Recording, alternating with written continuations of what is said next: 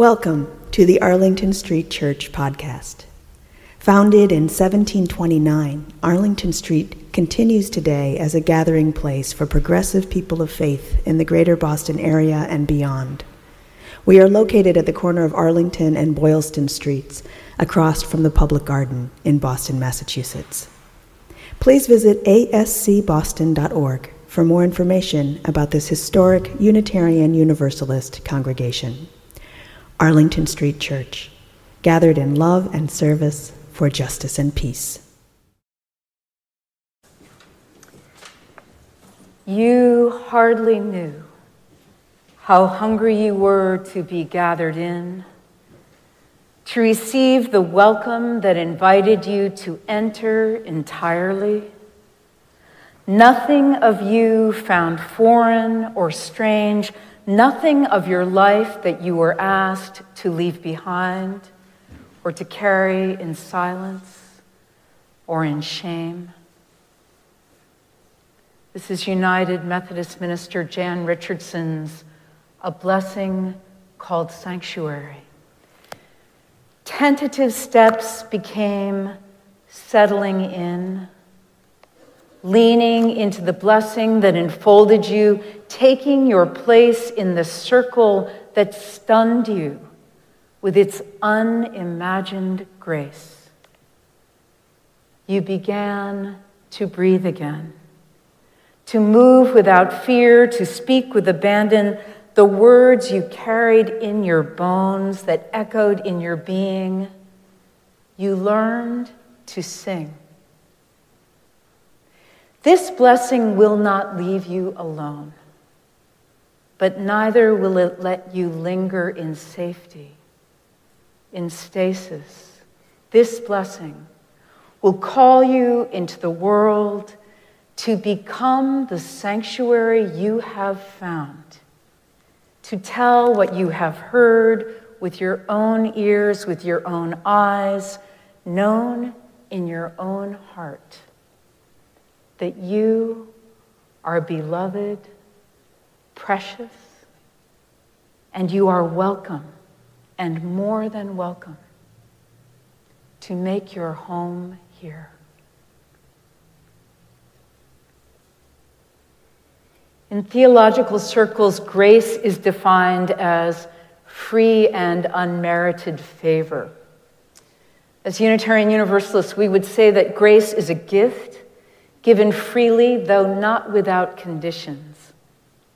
We might encounter some surprising good that comes to us out of the blue. That's grace. And by our lights, the spiritual practice is to give back or to pay it forward.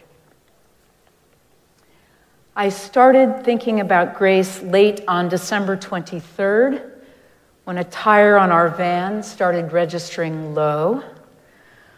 We needed to get to church in the morning and again on Christmas Day and had exactly zero leeway, let alone the inclination for a tire change. It was 20 something degrees in Boston. Early on Christmas Eve morning, I swung by the local gas station looking for an air pump. I found it, but it was inside, not outside, and the bays of all three garages were locked up tight. The station was dark.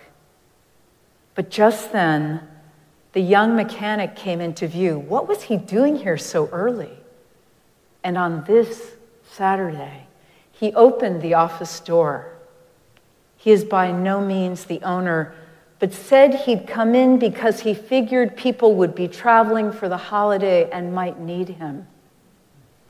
When I explained what was up with our car, he said in that profoundly reassuring way that can make me wish I were an auto mechanic or occasionally a dentist, no problem, I can help you. This is grace. When he filled my tires, while he filled my tires, he explained that the cold weather had made the air in them contract. No, there wasn't a slow leak. He told me about his almost three year old son who could hardly wait for Santa to come and how much fun it had been for him and his wife to find some small gifts. This was their first Christmas in America, he said. and then trailed off. I knew not to ask more. He was working without gloves. I asked him if he had any, and he said, Not yet. When I asked him what I owed him, he said, Oh, nothing. Such an easy opening. The gloves would have to wait a few days, but I gave him the $20 bill in my pocket and saw his eyes fill unbidden before he turned his head from me and found his voice to say thanks. The truth is, nothing I can do will repay his unhesitating kindness, let alone the fact that he was there in the first place. But I realized then that that's the nature of grace in relationship. At best, you both leave the interaction feeling lucky, feeling blessed. Two days later, Kem and I waited a long time at Logan Airport for our flight to Florida. Our first clue that something was amiss was when I overheard the woman checking our bags saying to her coworker, There aren't any seats on this flight. Up at the gate, as the harried agent tried in vain to sort out the seating, the sign behind him lit up in red flight canceled. He kept working. Word was that some 1,200 people were in line to rebook their flights, but there were no seats available in the foreseeable future. As it so happened, in just the past day or so, Kem and I had said three somewhat unrelated things to each other that we could both use a long winter's nap, that we would really love some time alone together, and that we should plan a road trip sometime. None of these was in the Florida plan. And suddenly we were Googling how long it takes to drive to Kem's mom's house in Tampa. Answer about two and a half days. And is it possible to get a one way rental car? Answer yes, and for very short money. Our entire airline ticket was refunded, and we booked an astonishingly cheap car. We showed up at the rental car office and were third in line. When we got up to the desk, the agent told us that their portal had been accidentally opened. Actually, they didn't have any cars left to rent. Oh, Oh. Except, well, there was a Tesla. and yes, we could have it for the same price. And so we threw our duffel bag and two knapsacks into a midnight blue Tesla, by far the nicest car I have ever driven, pointed it south, and waved goodbye to Boston.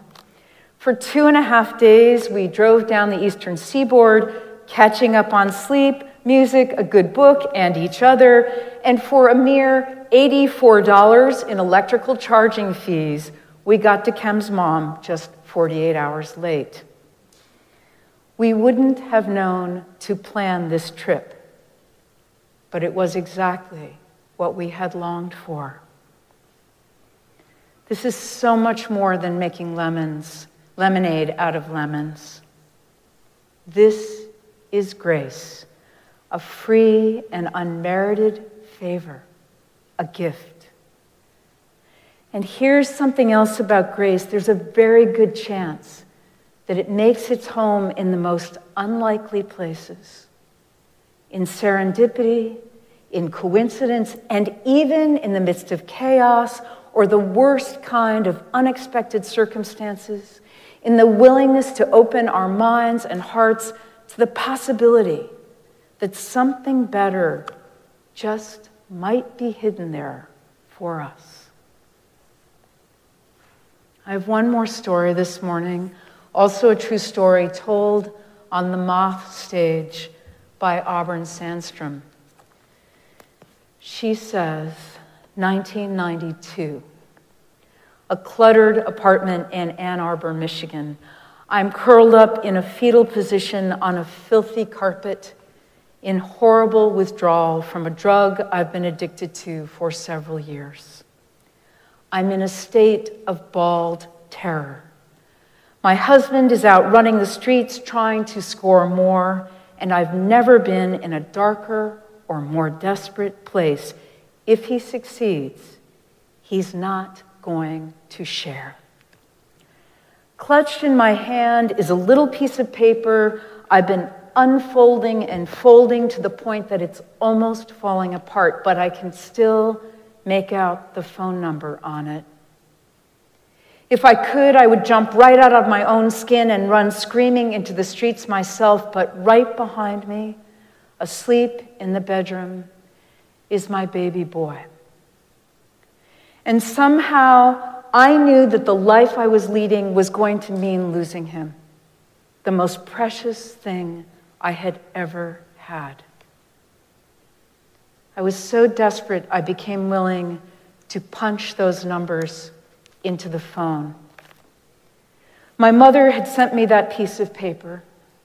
I mean, I hadn't been speaking to her for years, but she was still speaking to me. Look, her note said, this is a counselor. Maybe you could call him. I called. A man picked up and said, Hello? And I said, Hi, um, I got this number from my mother. Uh, do you think you could talk to me? I heard him shuffling around in bed, pulling up the sheets around himself, maybe, and sitting up. I heard a faint radio in the background. He snapped it off and became very present. He said, Yes, yes, of course. What's going on? I told him I felt terrible, that I was scared. And then before long, I told him that I might have a drug problem. And then I told him that my husband, I mean, I really love him but he hits me sometimes. I hadn't told anyone the truth, including myself, for a long, long time. But I started telling those truths. And the counselor didn't judge me, he just sat with me and listened and extended such kindness, so much gentleness. Tell me more about that. Oh, that must have been so painful. Oh. Have I mentioned that it was two o'clock in the morning? He stayed up with me the whole night, just listening, talking, being there. And as the sun rose, I felt calm. The raw panic had passed. I thought, I can splash water on my face and do this day. I was so grateful to him. I said, Hey, you know, I really appreciate this so much. He laughed a little and said, Well, I'm glad it was helpful. And we talked some more, and I thanked him again, and I said, I mean, you've seriously done a very big thing for me. How long have you been a counselor? There's a pause. I hear him shifting. Auburn, please don't hang up. I've been trying not to bring this up. What? I asked. You won't hang up? No, I'll stay on. Well, that number you called? He paused again. You, you got the wrong number. I'm not a counselor. We laughed together and talked a little longer. And that was it. We got off the phone, and I felt this kind of joy, like I was shining. For the first time in a long, long time, I felt peaceful. He had shown me that there was this completely random love in the universe random, unconditional love, and that some of it was for me. I mean, I didn't get my life totally together that day, but it became possible to ask for more help and to get the hell out of hell. And it also became possible to become a teetotaling, sane enough single parent to raise that precious baby boy into a magnificent young scholar and athlete who graduated from Princeton University with honors. Auburn Sandstrom concludes This is what I know.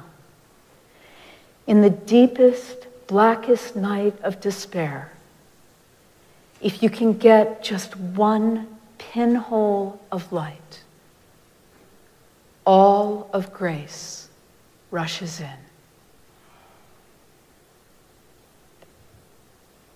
Beloved spiritual companions, you hardly knew how hungry you were to be gathered in, to receive the welcome that invited you to enter entirely. Nothing of you found foreign or strange, nothing of your life that you were asked to leave behind or to carry in silence or in shame.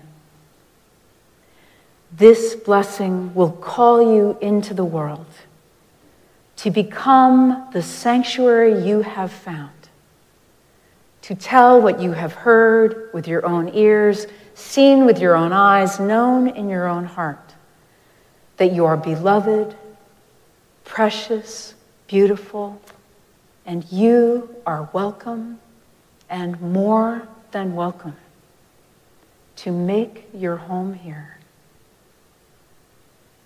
all of grace rushes in. Amen.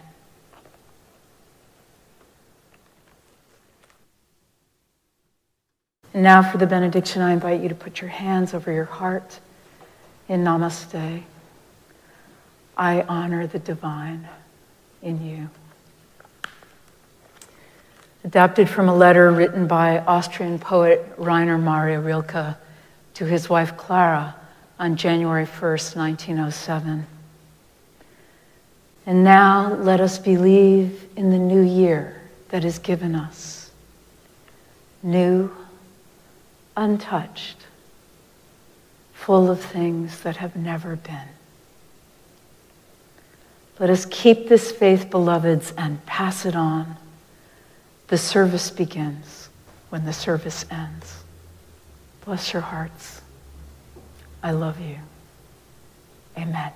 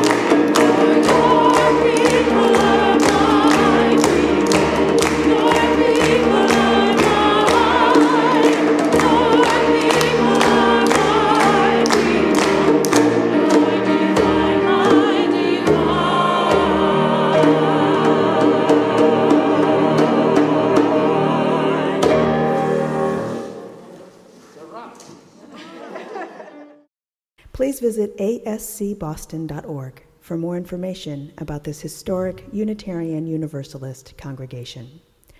Arlington Street Church, gathered in love and service for justice and peace.